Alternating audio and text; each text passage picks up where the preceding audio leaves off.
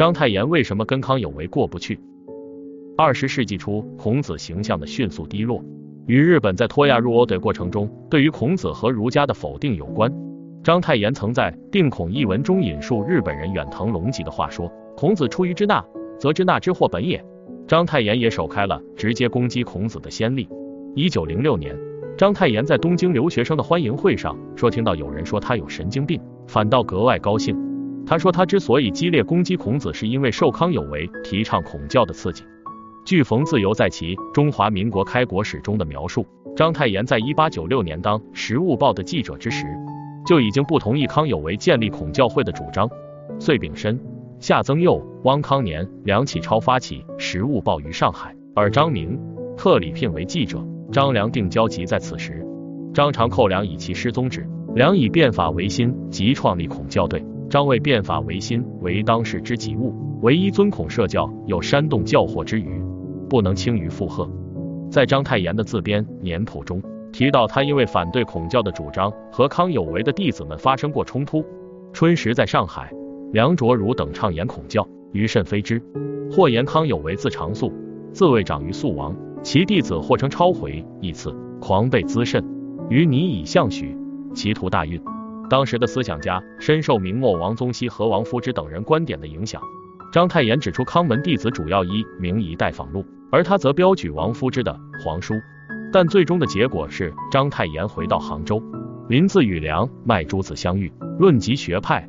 折如冰炭，众华一甲管护上，没有议论。常与康学正武，惜其才气太弱，学识未复，诗句败绩，时亦有之。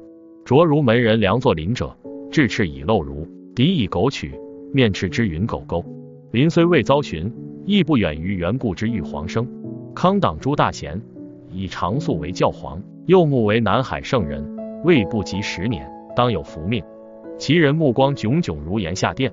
此病狂语，不值一笑；而好之者乃如与枪转完，则不得不大声疾呼，直攻其狂。章太炎致谈献书。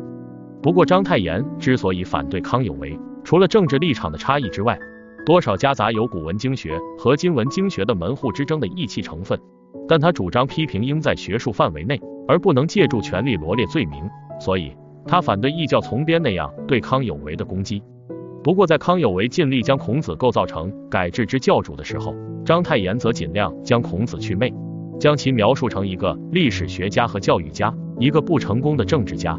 在章太炎眼里，孔子是一个没有勇气又善于钻营的人。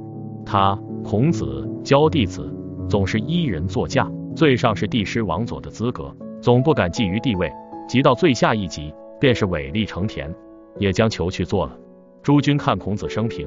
当时涉行乡试的时候，只是依傍鲁军，到的七十二国周游数次，日暮途穷，回家养老。那时并且依傍济世，他的志气岂不日短一日吗？所以孔教的最大污点是使人不脱富贵利禄的思想。自汉武帝专尊孔教之后，这热衷于富贵利禄的人总是日多一日。我们今日想要实行革命，提倡民权，若夹杂一点富贵利禄的心，就像微虫霉菌。可以残害全身，所以孔教是断不可用的。